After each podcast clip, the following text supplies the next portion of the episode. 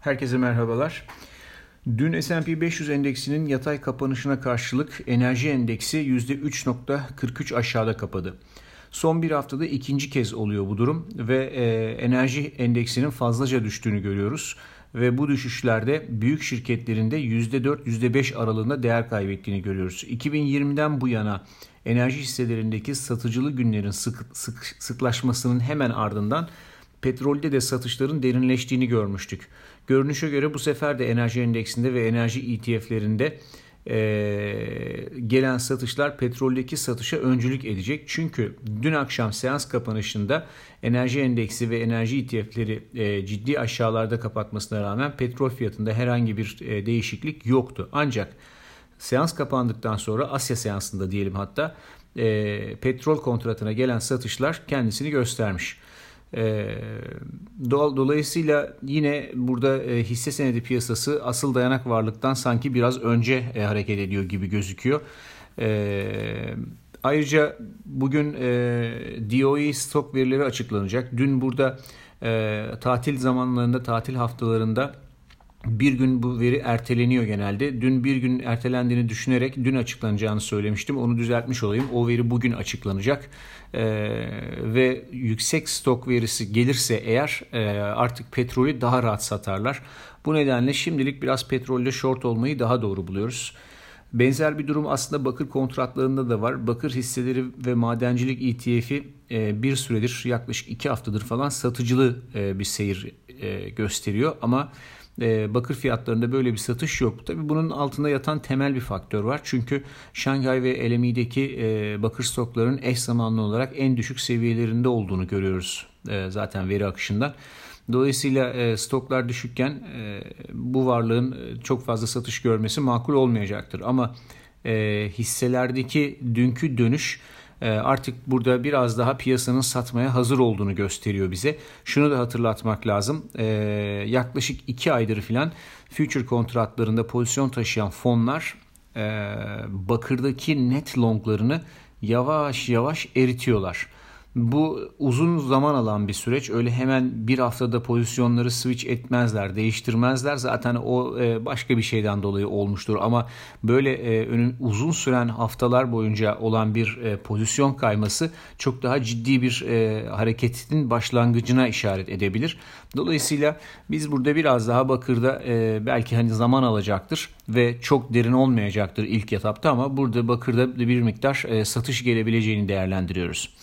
Diğer yandan Amerika'da e, hisse senedi piyasasına yeni bir tur rally yapması için artık yakıt verecek yeni bir haber akışı kalmamış gibi gözüküyor. Dolayısıyla e, burada endekslerde bir miktar çözülme e, hiç şaşırtıcı olmayacaktır. Dün teknoloji hisselerinin güçlü kaldığı seansın sonunda Apple, Intel, Nvidia, AMD, Facebook gibi şirketler %3'ten fazla primli kapadılar.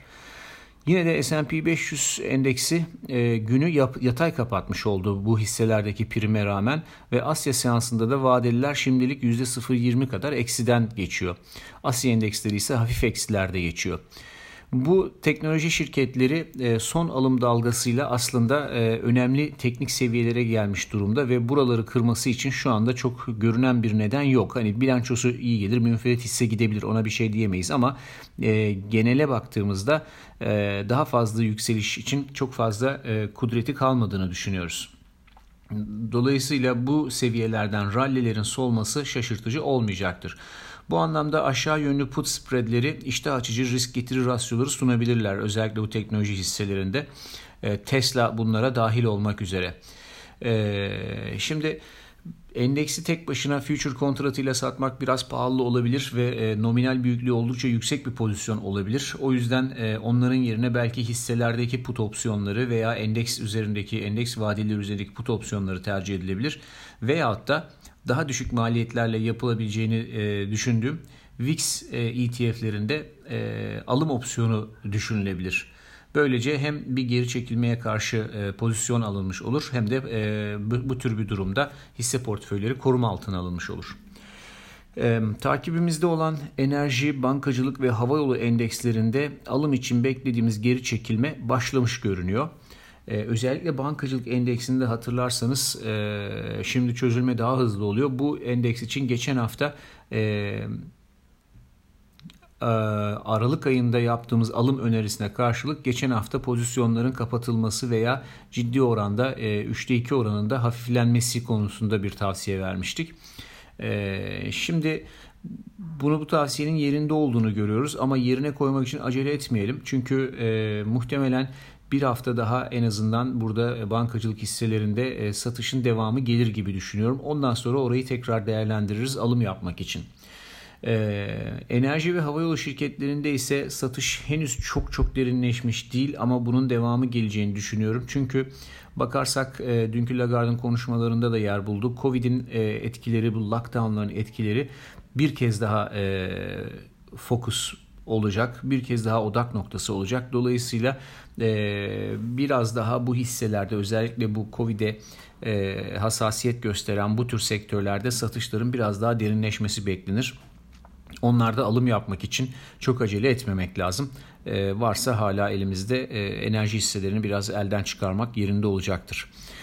Kıymetli madenler tarafında özellikle altın için dün 1920-1960 e, aralığına kadar e, bir hedef, e, teknik hedef belirlemiştik hatırlarsanız. Hala bu hedef geçerli olmakla birlikte teknik görünüm çünkü bozulmadı ama bir risk ortaya çıktı. Enflasyondan arındırılmış getirinin yeniden yukarı döndüğünü görüyoruz. E, reel getirideki bu değişim tabii biraz endişe verici boğalar için. Bu nedenle e, eğer longlarımız varsa bunları biraz erken kapatmayı veya pozisyonlarda kısmen kar almayı ve biraz hafiflemeyi düşünebiliriz diye e, zannediyorum. E, ama henüz e, çok korku verici bir görünüm yok burada. Bugünlük bu kadar. Herkese iyi seanslar.